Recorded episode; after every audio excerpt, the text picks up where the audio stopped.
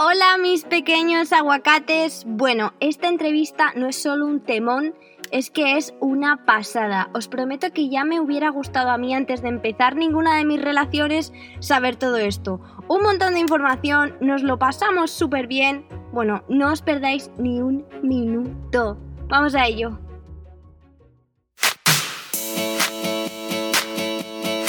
Yo soy Raquel y bueno, vais a ver cómo soy curiosa, me encanta aprender, las aventuras y las historias. Entre otras cosas, en este podcast vais a escuchar conversaciones con mis personas favoritas y os voy a dar lo mejor de mí. Eso sí, aquí venimos a reírnos y a ser reales y auténticos. Bienvenidos y bienvenidas al podcast de Primero Yo.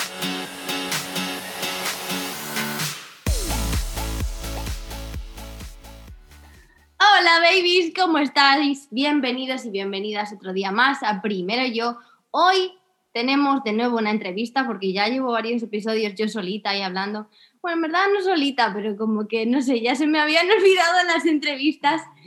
Traigo una persona, ah, es increíble.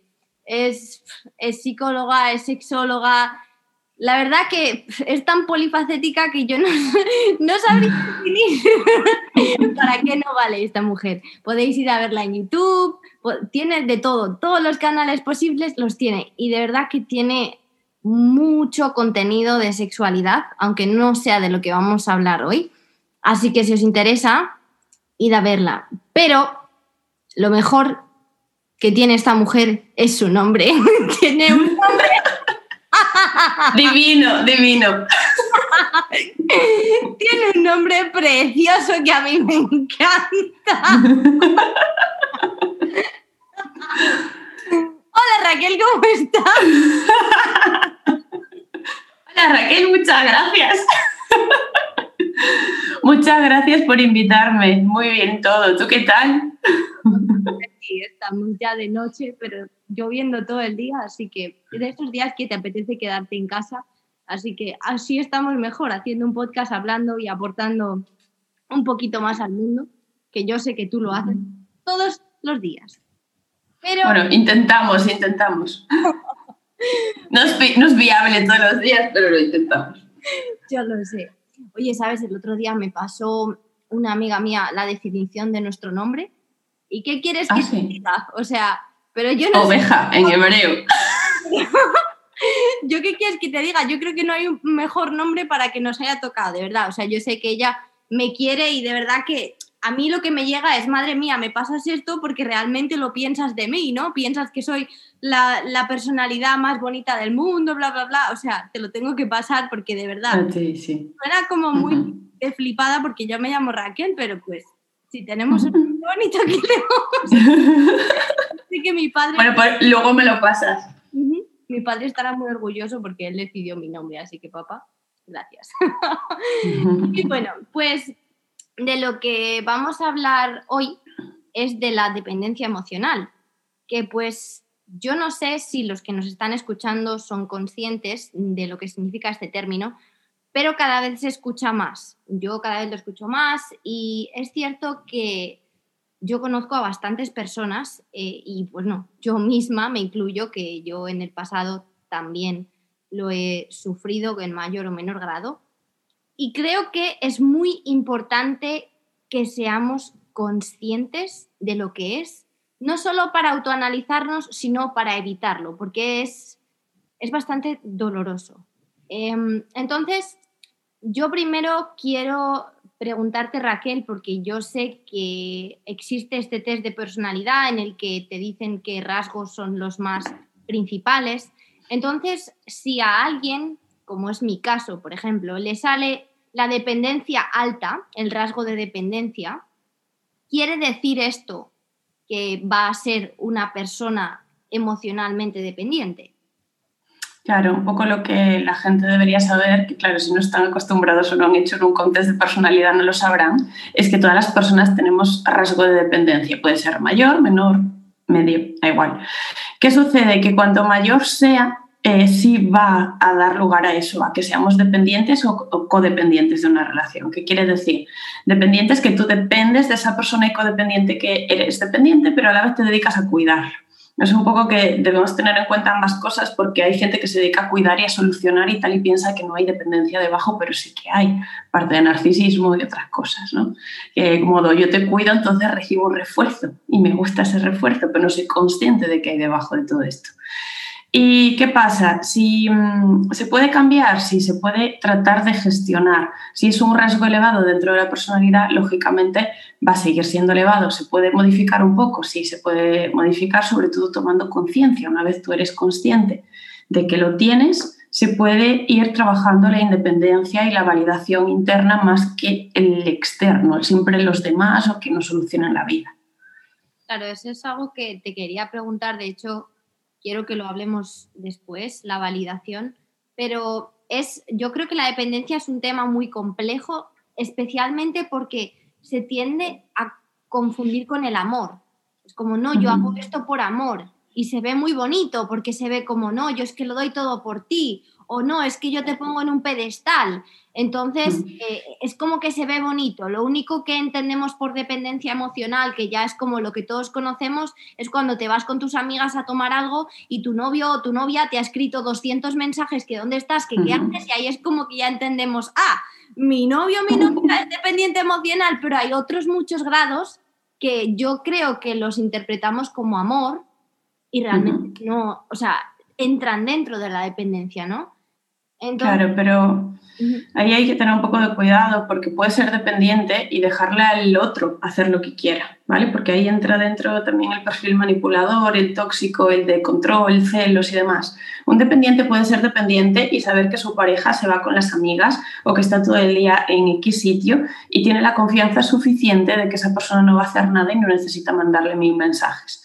Ahí ya entraríamos en tema de manipulación de qué haces, qué no haces, voy a controlarte y de mensaje de fondo lo que quiero decirte es que te estoy cuidando, pero realmente no te estoy cuidando, estoy tratando de controlar qué haces a todas horas para saberlo.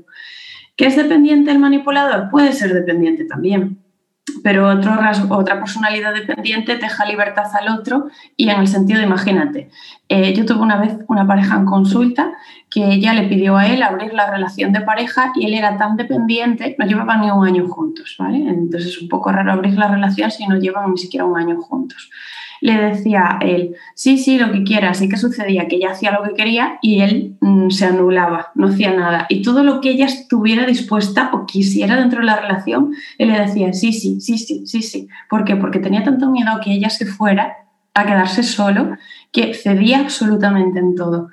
Y él no controlaba nada, quien controlaba era ella. Entonces, que a veces intentar, podríamos tener otra conversación de cómo son los manipuladores, que también es muy interesante. sí. Te hacen pensar que todo es idea tuya, sí, no, de verdad. Mm. Pues.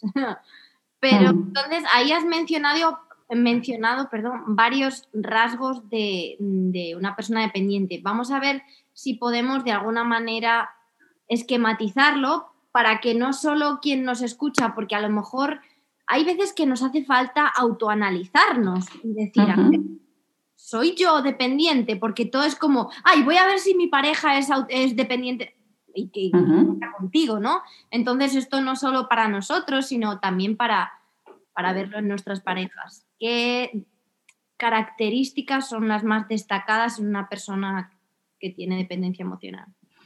Eh, una de las cosas que yo veo como más destacada es el control el control deja de ser tuyo y se lo das a la otra persona, en el sentido de, mm, ¿qué va a hacer el otro? ¿Cuál es el horario del otro? Me adapto a su horario, me adapto a todo lo que haga. Eh, ¿Está bien? Bueno, pues si está bien, yo estoy bien, si está mal, yo estoy mal. Eh, si me llama, pues yo estoy súper disponible. Eh, es como que tú te invalidas y el control ya no es tuyo de hoy me apetece ir a dar un paseo, hoy voy a trabajar X horas, hoy voy al gimnasio tal. No, es ¿Qué va a hacer esa persona? Porque esa persona tiene mi control y en función de lo que ella haga, yo me adapto a todo. Entonces, una de las características principales tiene que ver con el control externo, igual que estar pensando 24 horas en si me escribe, si no me escribe, si qué le pasa, si qué hace, qué no hace. Es cuando tú te anulas y ya no existes. Es como que toda tu atención va hacia el otro. Esa es la dependencia fuerte. Y es súper fácil de identificar porque en el enamoramiento pasa mucho. Por eso siempre decimos que, bueno, las relaciones siempre mejor que vayan empezando poquito a poco para que no sean como todo de supetón y pasa la etapa de enamoramiento y tú te das de bruces con quién es esa persona, chocas contra la pared y te das cuenta de lo que hay debajo. Entonces, lo más importante es tema de control, de ir poco a poco, gestionarse y que luego que cada parte de tu vida tiene que, imagínate, ¿vale? Como si fueran eh, parcelitas de tu vida, campitos o montañitas de tu vida, o un área, imagínate, un área es tu familia, un área es tu pareja, un área son tus amigos, otro tu trabajo, otro tu economía, otro tu vida social, lo que tú quieras. Bueno, pues que todas esas áreas estén equilibradas en función de tiempo, tamaño y demás. En el momento que empiezan a desequilibrarse, es cuando va a haber un problema, porque si una de esas áreas se va de repente, imagínate una amistad que quieres mucho, un familiar, esa pareja, si se va, tú te vas a sentir desequilibrado emocionalmente y va a ser como, uff, eh, qué vacío siento, eh, no me encuentro bien, eh, ¿qué hago sin esa persona? No sé vivir sin ella la típica frase de no puedo vivir sin él, que tiene manipulación debajo, por supuesto, pero también dependencia de no sé vivir sin el otro, me falta el amor, porque se ha ido, claro, se ha ido porque tú le has dado el control, no te has quedado con él. Si hablo mucho, dímelo, ¿eh? que yo me lío. Estoy ah, embobada escuchándote. Em, entonces, podríamos decir, o sea, hay un patrón de decir, no, esto viene de los padres, de cómo te han criado, o viene de, esta sociedad en la que necesitamos validación constante para todo lo que hacemos, porque siento que es algo muy común. O sea, yo me siento identificada con muchas cosas porque obviamente las he vivido, eh, tanto por mi parte como por parte de la otra persona. Es cierto que en parejas tóxicas, eh, no quiero llamarle tóxicas, pero pues parejas que no, que no me hacían bien quizá, mm. em, entonces, hay algo detrás que nos empuje a, ser Sí. Claro, y no es, lo que tú dices, al final no es que sean personas tóxicas, es que al final son conductas, comportamientos que han adquirido. Entonces, todos al fin y al cabo en algún punto de nuestra vida hemos eh, tenido comportamientos tóxicos por la cultura, la sociedad, por ejemplo, lo que tú decías. Sí que hay varios patrones. Hay patrón como el patrón de la sociedad, el patrón de la familia, el patrón de las parejas, amistades también a veces se repite. ¿Qué pasa em, a nivel social? A nivel social eh, seguimos, eh, aunque estamos luchando contra ello, seguimos perpetuando bastante el amor romántico. El amor que todo lo puede, el que, eh, ¿cómo es esto? ¿De que tienes que sufrir o que te tiene que doler para que te quedes? ¿Cómo era? ¿No te acuerdas? de que el amor tiene que doler o que el amor todo lo puede real tiene que doler, sí. Quien de verdad te quiere te hará sufrir. Esa era la frase. Esa era la frase.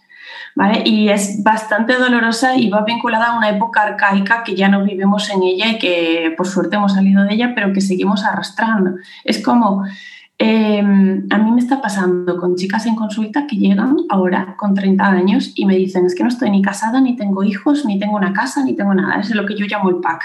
Como no tienen el pack que le presiona a la sociedad de no hay todas estas cosas, es como que hay algo mal y algo mal como que está en ellas o que está en la sociedad. Y realmente es como lo que nos han presionado que no debería ser. Es como ya el tengo una pareja, si no la gente a nivel social te está preguntando, ¿tienes una pareja? ¿No tienes una pareja? ¿Qué haces con tu vida?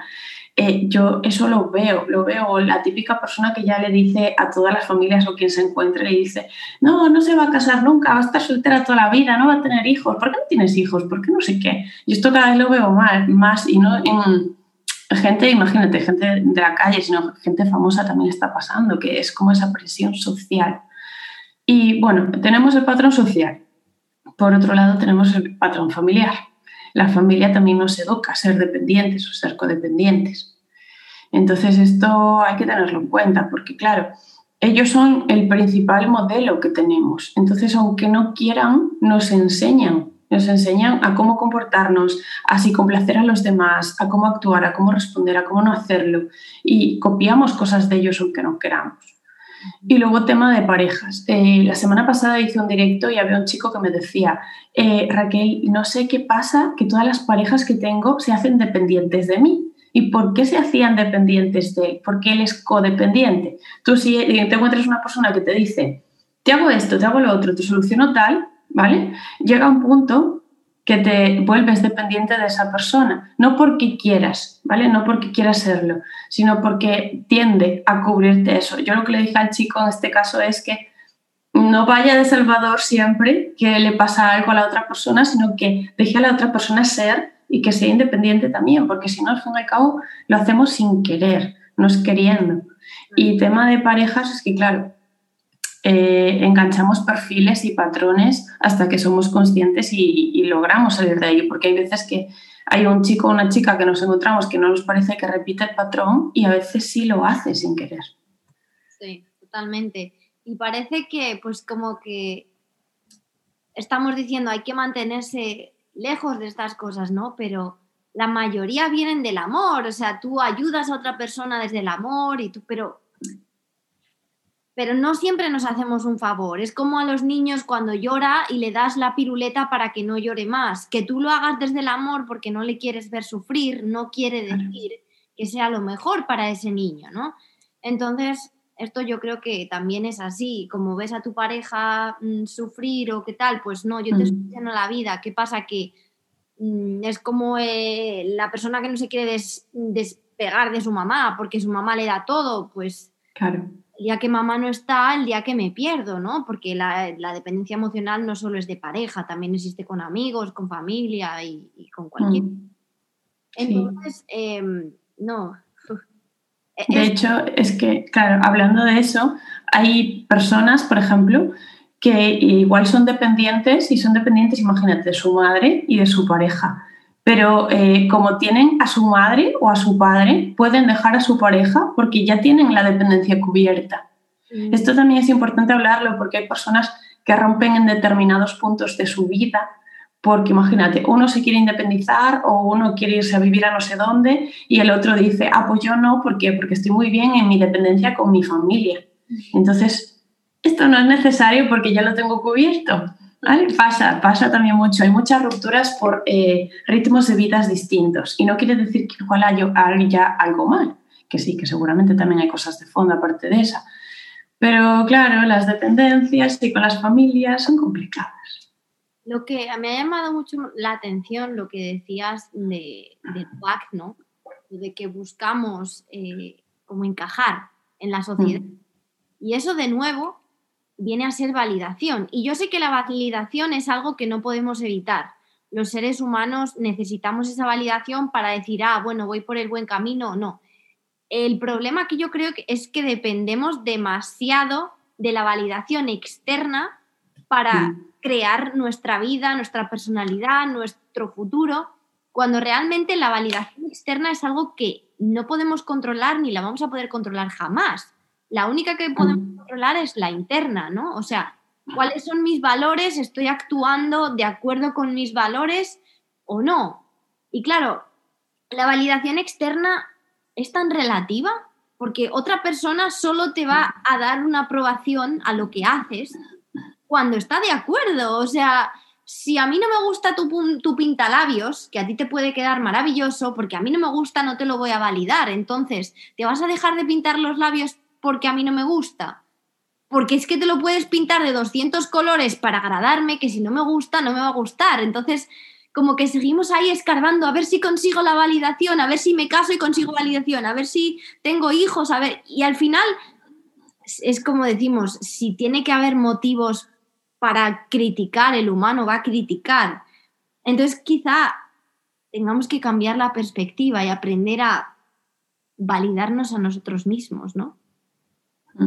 Sí, es muy importante el tema de la validación interna porque todos en mayor o menor medida, no todas las personalidades, ¿eh? pero sobre todo la dependiente, busca mucho la validación externa y le cuesta mucho tomar una decisión propia.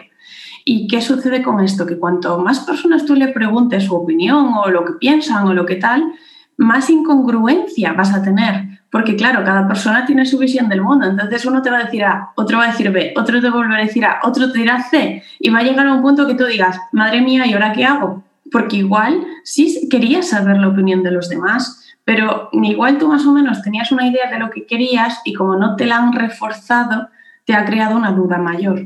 Entonces hay que tener mucho cuidado con la validación externa, porque solamente nosotros nos vamos a reforzar y hay que aprender a estar solos, aprender a quererse, aprender a darse pequeños refuercitos o incluso preguntarse qué te apetece hacer y no estar tanto para afuera o para los demás, porque date cuenta que vivimos en una sociedad que, que, está orientada a la apariencia, a las redes sociales, a todo, al que dirán, al que opinarán, al muestro esto, muestro lo otro, no sé qué, gustará, no gustará, número de likes, comentarios, etc. Entonces, ¿eso qué hace? Creamos una sociedad tóxica, narcisista y tóxica y súper dependiente unos de otros. Entonces, aquí hay que tener bastante cuidado con tema de redes. Las redes son buenas, pero hay que limitar también su uso, ser consciente para qué se usan, para qué se quieren y aprender también a quererse y reforzarse, ¿no? Hacer las cosas porque qué van a opinar o cómo me imaginaros, por ejemplo, el tema este de eh, cuando conoces a alguien. ¿Vale? Ya que hablamos de dependencia y de relaciones, cuando tú quedas con una persona y despliegas el pavo real, hemos hablado de él, el pavo real. ¿Vale? Que es como esa imagen ideal tuya de quiero agradar, quiero complacer porque quiero que me quieran y quiero ser aceptado, aceptada. Entonces lo hacemos aunque no queramos hacerlo, lo hacemos todos. Aquí quien diga que no lo haga eh, es raro, ¿vale? Y quien no lo hace es porque eh, suele tener una barrera defensiva bastante gorda. Eh, entonces, ¿qué sucede? Que si hacemos eso, la persona no nos va a conocer tal y como somos y eso va a generar un problema a nivel de dependencia y a nivel de realidad, porque tú estás buscando igual vestirte, comportarte y demás en función de esa validación, igual esa validación no llega. Por ejemplo, en personas, mira, yo he tenido una chica en consulta que me decía, eh, es que cuando quedo con mis amigas a veces me siento inferior porque igual una va vestida como súper guay y yo voy pues en chándal. Y yo le dije, vale, pues cada día tú te vistes como a ti te apetece para sentirte tú bien, independientemente de lo que haga el resto del mundo, para ti por ti. Que hoy te pones un chándal, bueno, pues igual te aparece eh, Mister Universo o Miss Universo o quien sea, pero tú te sientes bien con lo que tú llevas puesto y te vistes para ti, no para que nadie te valide externamente. Y esto es importante y lo tenemos bastante dejado de lado. También está entonces, yo lo veo muy relacionado a la autoestima, porque cuando mm. tú tienes, digamos, construida una autoestima o, una, y ya no solo una autoestima, es una visión de ti mismo de ti misma. Cuando tú sabes quién eres y bajo qué valores te riges, no ves todo como una amenaza, porque si yo soy una persona que siempre me gusta ir en chándal porque estoy cómoda, a mí me da igual que mi amiga mm. se vaya, vaya siempre con vestidos, porque yo tengo claros mis valores, yo voy cómoda con chándal y voy bien porque me siento bien. Entonces, eh, como tú decías, aprender a estar solo eh, porque hay que conocerse. Yo no puedo dejar de insistir que estas cosas se mejoran conociéndose porque se dedica uno más tiempo interno. El, el trabajo empieza adentro, no, no fuera. Y yo de verdad que cuando, o sea, no sé si es necesario que todo el mundo tenga una etapa solitaria como yo la he tenido, de no quiero ver a nadie, quiero estar sola, quiero pasarlo mal, quiero mm, construirme, ¿no? Ese carácter, pero sí que considero que, que es necesario, o sea, todo el mundo necesita eso, necesita mirar por uno mismo, porque la persona dependiente en mi, en mi desde lo que yo he vivido, pone como objetivo, como tú has dicho, la otra persona. Voy a hacer que mi vida sea tan maravillosa para esa otra persona que no me quiera dejar, que solo quiera estar conmigo y que sienta que, que soy lo único que le importa en la vida. Pero lo que no entendemos es que eso es casi muy poco atractivo porque cuando tú ves que la otra persona cambia su mundo por ti, al principio te puede hacer gracia, pero luego es como, vale, ¿y dónde está aquí el reto? O sea, has cambiado todo por mí, tu único objetivo en la vida soy yo, ¿qué pasa contigo? O sea, no funciona, tiene que haber otro tipo de ambiciones, al menos eh, yo lo veo así.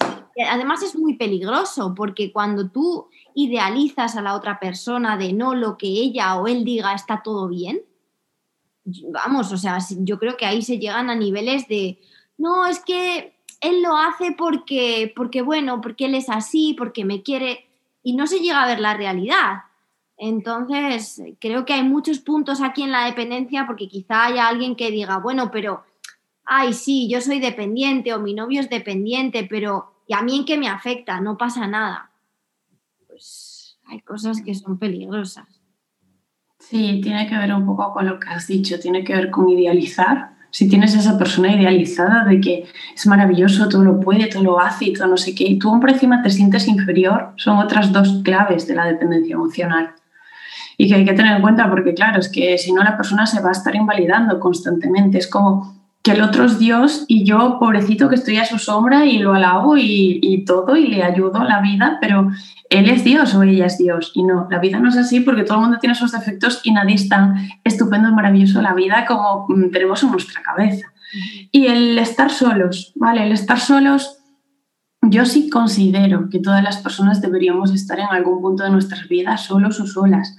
¿Por qué? Porque en pareja muchas veces hay gente que adopta los hobbies o las actividades del otro y nunca llega al punto de ¿qué me gusta? ¿Qué me apetece? ¿Probaría X cosa? ¿Probaría X plato? ¿Me convertiría vegano, vegano, vegetariano? ¿Qué, qué haría con mi vida? ¿Haría cero waste? Eh, ¿Qué haría? ¿Cuál es mi filosofía de vida? Entonces, muchas veces cuando conocemos amistades, parejas y demás, nos adaptamos y nos hacemos como el camaleón, que nos camuflamos ahí un poco en lo que quieres, lo que tal, lo que no sé cuánto, y no decidimos. Y sí deberíamos hacer como una lista de qué cosas me apetecería probar, me apetecería ir a escalar la montaña, me apetecería irme a bailar a no sé dónde, me apetecería irme como un monopatín y aunque fuera a quedarme 50 veces, pero volver a intentarlo y reírme por haberlo hecho.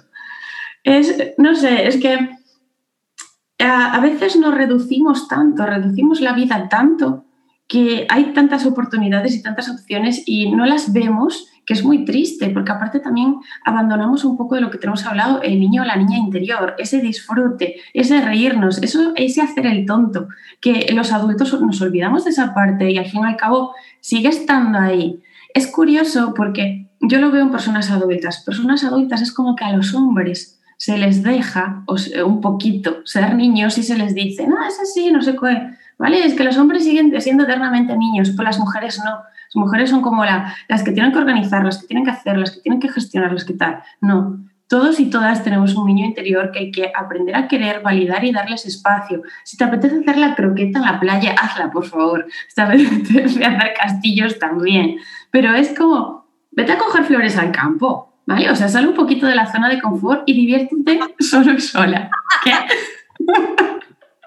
¿Qué? ¿Qué pasó? ¿Te fuiste al campo?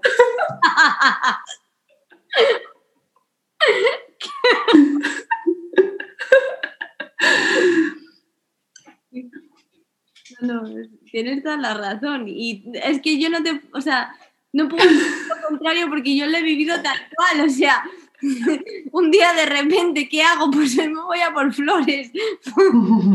¿Harías eso con tu pareja? No.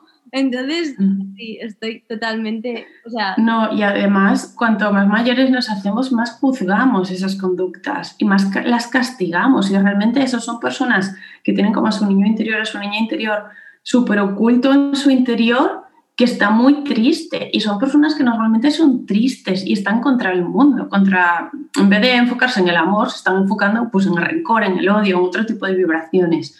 Entonces eh, ¿Qué queremos? ¿Si vivir desde el odio, rencor, el odio al mundo que hacen los demás y juzgar? ¿O desde el amor me voy a divertir? ¿Qué bien me lo paso? Eh, no sé, me voy a ir a patinar por ahí solo a espachurrarme contra una farola. Quien me vea, pues me río y Mira, eh, una cosa que le gusta mucho a la gente es ir conduciendo y cantando a voz en grito. Yo voy cantando y bailando en el coche, no veo a nadie que lo vaya haciendo. ¿sabes qué? Yo me acuerdo un día que iba haciendo eso por la autopista y de repente veo el coche al lado, el típico coche lleno de chicos, todos sí.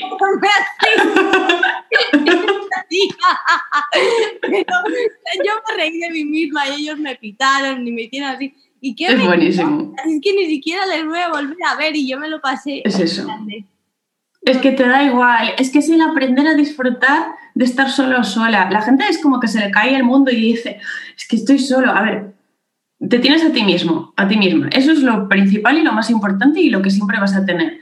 a mayores siempre estamos rodeados de seres, siempre estamos rodeados de seres. Una cosa es que quieres interaccionar, que vibren contigo, que no quieras, o, esto es decisión libre de cada uno. Pero ya independientemente de eso, es el saber que tú puedes irte a tomar un café solo, que si quieres ir al gimnasio vas a dar el paso, que si quieres ir a montar en bicicleta, montar a caballo, lo que sea, pues que llamas, lo haces y listo. No el Mm, puedo hacer esto siempre que venga alguien. No, ese alguien no es necesario porque entonces en vez de ver a esa persona como un fin en sí misma, que quedas con ella porque te apetece estar con ella, se convierte en un medio, un medio para conseguir algo. Y eso es egoísta y narcisista. Entonces ahí, y poco empático también, ¿vale? Entonces hay que ver las cosas. Yo por eso recomiendo que todo el mundo se vaya fuera a vivir Fuera a vivir y ala. De la casa, de lo que conoces, no te puedes imaginar la de veces que he entrado a un restaurante a cenar sola. O sea, y mucha gente me decía, pero tía, ¿cómo haces eso? Irte a cenar sola, llévatelo de takeaway. ¿Por Madre mía, mira, yo me acuerdo cuando viajé a Indonesia que lo hice sola ese viaje y fue maravilloso, maravilloso. Y conocí gente espectacular, yo me iba a comer sola, cenar sola, visitaba sitios, es muy bonito y la gente que nunca ha viajado solo, que nunca ha hecho algo como desafiante, no sabe si podría hacerlo. Es como que lo tienen ahí en mundo ideal de esto me encantaría hacerlo, pero no dan el paso. Entonces, eh, si hay gente que nos escucha que tiene dependencia emocional, una de las cosas más bonitas sería hacerse un viaje solo, aunque sea de un fin de semana al pueblo de al lado, me da igual. Pero es como salir de la zona de confort y da miedo, porque da miedo, porque es el ego, ¿no? Es el ego de, mm. no, tú no puedes hacer esto porque en el momento que te sientes en peligro, que el peligro es salir de la zona de confort, eh, el ego te dice, no, no, no, no eres capaz. Y te da confirmación para que tú entiendas de que no eres capaz, porque te empieza a dar todas estas señales, empiezas a, a recibir ahí la realidad como, no, no, no, no, no. Entonces, sí, sí. Pero pues es que no hay otra manera y pues si, tuviéramos que decir para esas personas que tienen dependencia eh, o en su pareja tienen dependencia, ¿qué pondríamos para atajar? A pesar de que si es así, las dos personas podrían tomar la determinación de mm, pasar tiempo por separado, por ejemplo, ¿qué otras, no sé, tareas, ejercicios, pasos podrían dar para de alguna manera empezar a solventarlo? de manera individual o en pareja, no lo sé. Eh, lo primero, si están en pareja, preguntarse si eso es lo que quieren. Vale, que claro, esto es un poco hardcore así de primeras, pero es que claro, tienen que preguntarse si quieren eso que están teniendo, si de corazón lo quieren, porque una cosa que no hacemos es escucharnos. Eh, seguimos metidos en relaciones automatizadas porque así no salimos de nuestra zona de confort, estamos muy molliditos, como cómodos aquí, y no me planteo dejarlo porque me siento tan cómodo, tan cómoda que salir fuera es como, uy, mundo inhóspito, ya no estoy dentro de la zona de confort, ¿qué voy a hacer ahí fuera? Entonces lo primero es mm, centrarse en el cuerpo, en las sensaciones del cuerpo y ver qué te dice. El cuerpo te dice que te apetece, que no le apetece. Una de las señales más... Em, como más visibles que yo me he encontrado es cuando tu cuerpo empieza a rechazar sexualmente a la otra persona en el o incluso con besos, que te busca y que tu cuerpo dice, qué horror, ¿sabes? O sea, no, sabes que no me toque, esto pasa, ¿vale? Pasa y ya es una señal de que tu cuerpo está llegando al límite porque como no lo has escuchado hasta ahora, ya la forma que te lo tiene que decir, mm, que tiene de decírtelo es eh, fuera, no quiero nada más, no quiero ningún tipo de contacto. Entonces, aprender a escuchar el cuerpo que no lo escuchamos. Vamos como robots automatizados por el mundo, que no escuchamos nada. Y otra de las cosas que a mí me gusta es el tema de los espacios. Hablar con la persona, de que pasan mucho tiempo juntas, de lo que sea. Bueno, tema de comunicación siempre es importante dentro de la relación de pareja. Comunicación, confianza y respeto, que siempre hablamos de ellas también. Y eh, espacios, espacios individuales y espacios compartidos.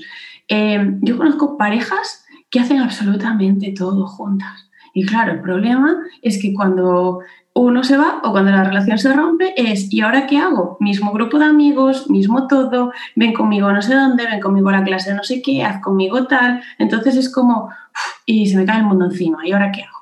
Entonces hay que comenzar a hacer cosas solo, sola, de forma individual, con amigos y sin amigos, solos, solos, solos, solos. ¿vale? Que parece que esta palabra nos cuesta mucho, pero hay que interiorizarla. Y es bonita, no es algo negativo. Claro que no, es que estar solo no implica soledad. Pero mm, yo quiero decir que, esto se hace fácil y es muy difícil, porque se crea mucho rechazo eh, interno y, y, es que hay gente que le da incluso ansiedad. Pero ¿ansiedad de qué? O sea, es que ni te vas a morir, ni te va a pasar nada. Eh, una vez que des el salto, la primera vez, cada vez te va a, resultar más fácil y cada vez te va a apetecer más. Y lo que has dicho de, preguntarse a uno mismo qué es lo que quiero es muy difícil porque si tú quieres a esa persona, no es que la quiero conmigo ya, pero, pero realmente quieres ese tipo de, de relación o qué tipo de relación quieres. Entonces, claro, y además aquí también hay que tener empatía, pensar en el camino del otro. ¿Vale? Nos cuesta mucho, mucho. La semana pasada tuve una chica en consulta que está con dos chicos a la vez, ¿vale? Con dos chicos a la vez, uno sabe que el otro existe, el otro no sabe que el otro existe. Uno sí, lo sabe, otro no. ¿Y qué sucede? Que claro, yo le decía, muy dependiente, ¿vale? Yo entiendo que tú que quieras decidir entre los dos, pero es que tu cuerpo te está diciendo que no es ninguno de los dos. Lo que tienes miedo es estar sola. Mm, yo no suelo ser tan clara en consulta porque cada persona tiene que decidir su propio camino y tomar sus propias decisiones. Pero es que como uno el cuerpo le estaba diciendo, este no es porque es súper tóxico, no va a cambiar y consume drogas y otras historias y no va a ser.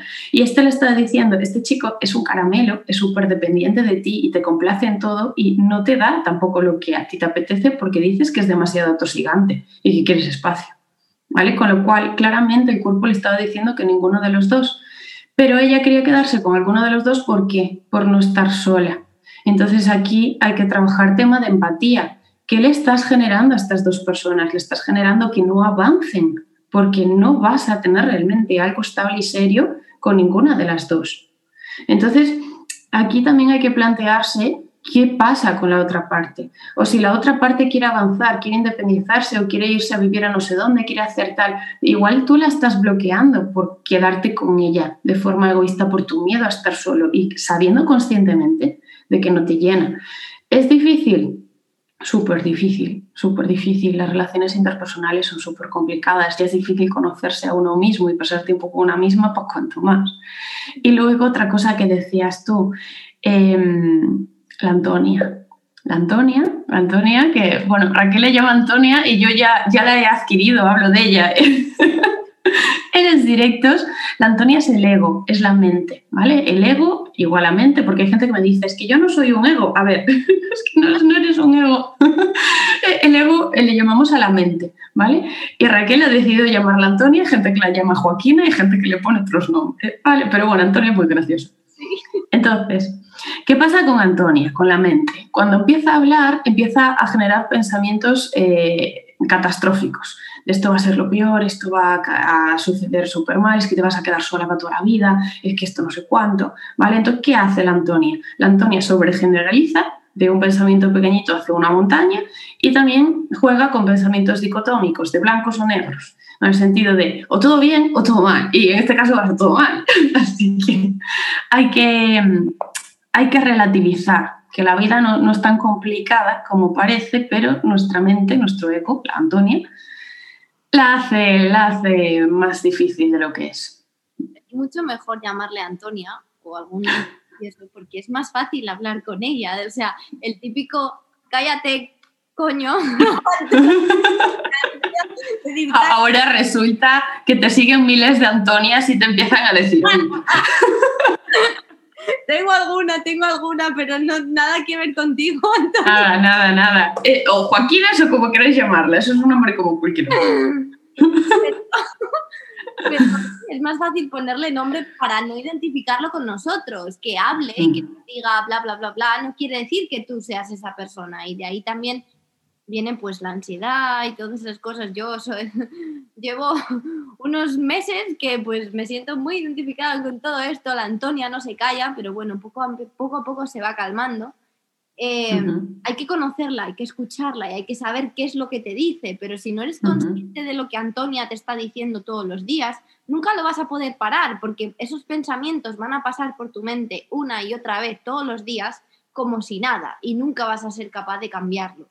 Entonces, lo primero es empezar a escuchar, escucharte a ti y, como tú has dicho, y luego también observar bien cuál es la situación de pareja. Yo em, no soy experta en parejas y creo que nadie lo es porque al final cada persona es un mundo, pero lo que a mí me funciona 2000% es la, la comunicación. O sea, si tú realmente eres una persona dependiente y sientes miedo de que tu pareja se vaya a ir o lo que sea, lo primero que yo pienso que debes hacer es decírselo. No miras que yo actúe de tal manera porque pienso que te voy a perder, porque tengo este miedo. Y si no eres capaz de comunicarte de manera vulnerable con tu pareja porque se va a reír de ti o porque se va a meter contigo, ¿qué tipo de pareja es esa? O sea, tú tienes que ser capaz de expresar tus sentimientos a tu pareja y que tu pareja trabaje contigo para un bien común, porque las parejas son persona 1, persona 2 y pareja.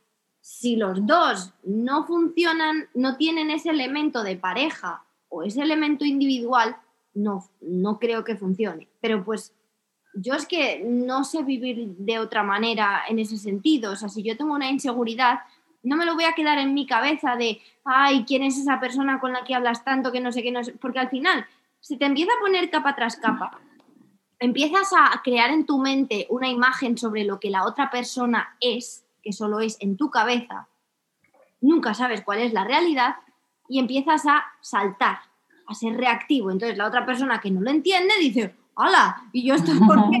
Y ahí llega el boom. Entonces, no es más fácil desde un principio decir, pues mira, es que no me siento segura en tal aspecto, pues es que esto me cuesta, cuando te vas con tus amigos lo paso mal.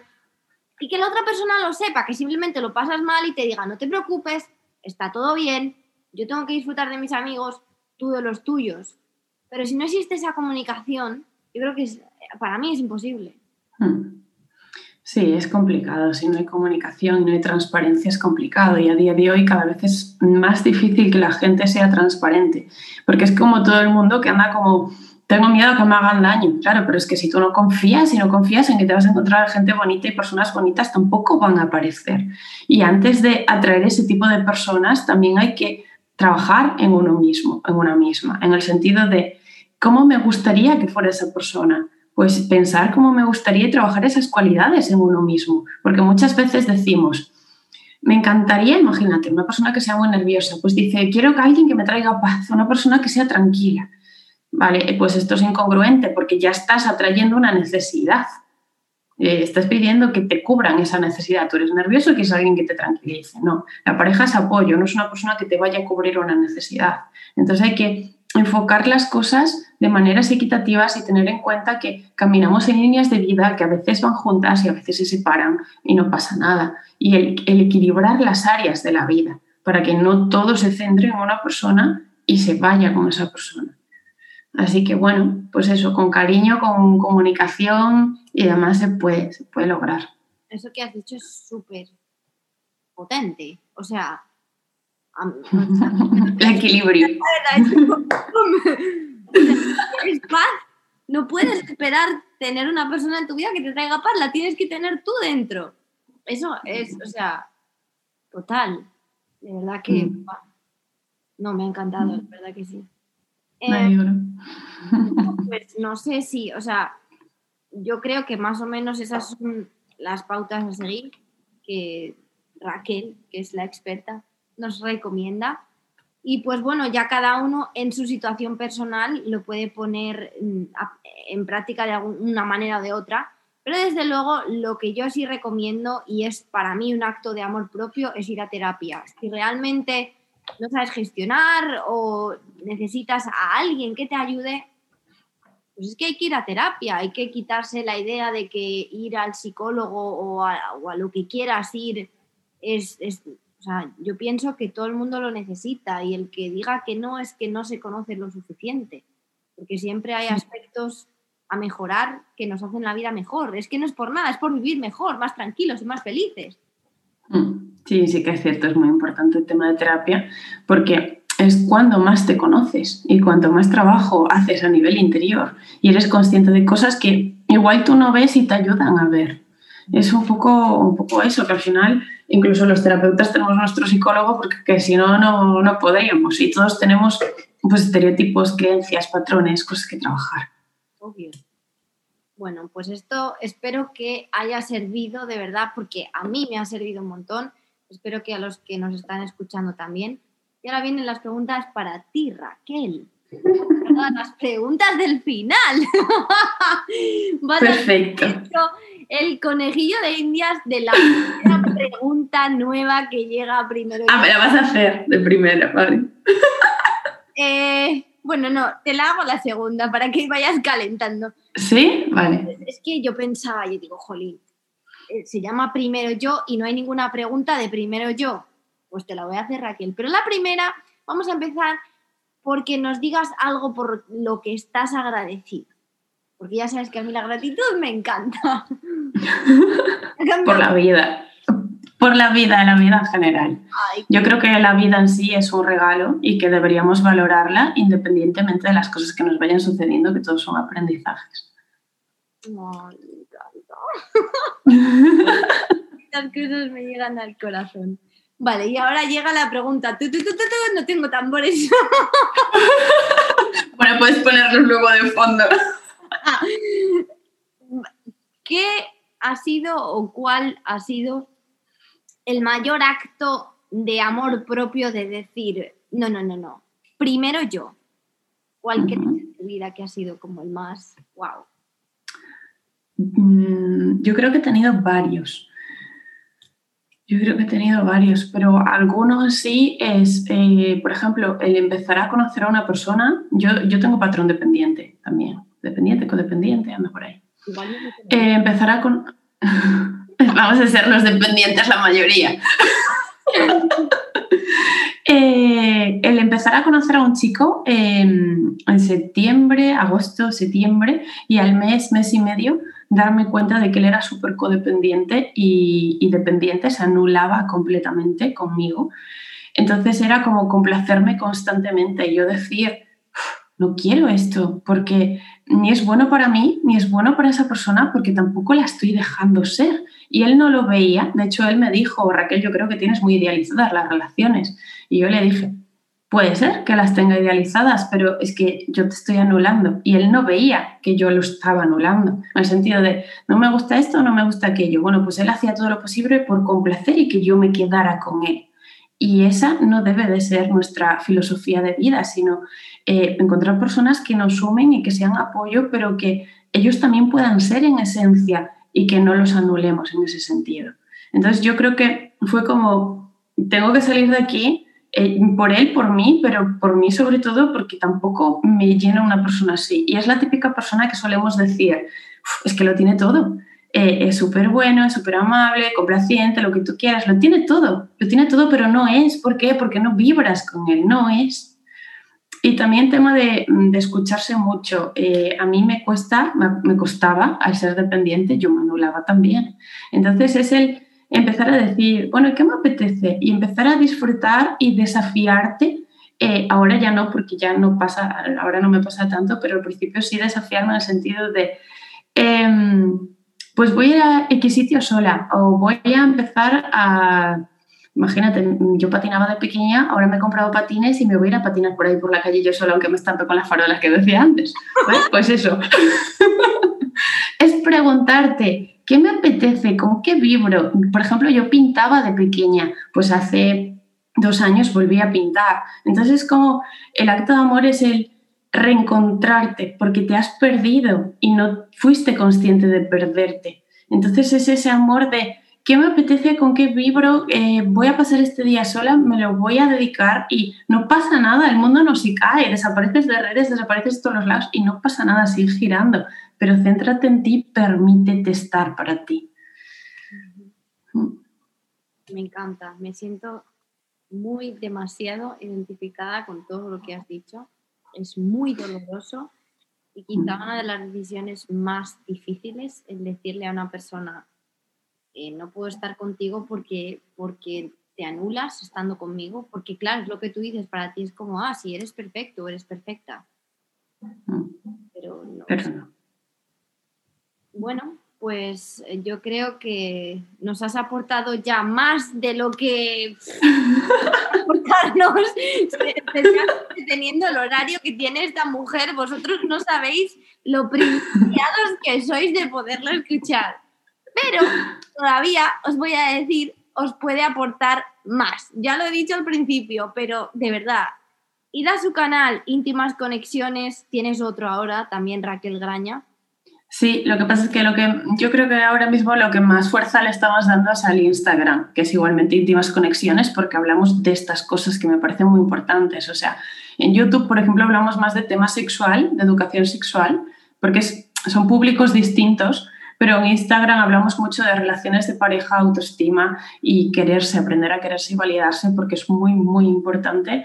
Y ahora mismo es quizá la red social que más tiempo le dedicamos. Pero bueno, intentamos gestionarlas ahí todas. ¿sí? Y nada, pues ya sabéis, podéis ir a ver a Raquel, a ella me refiero. a ti también. a mí también.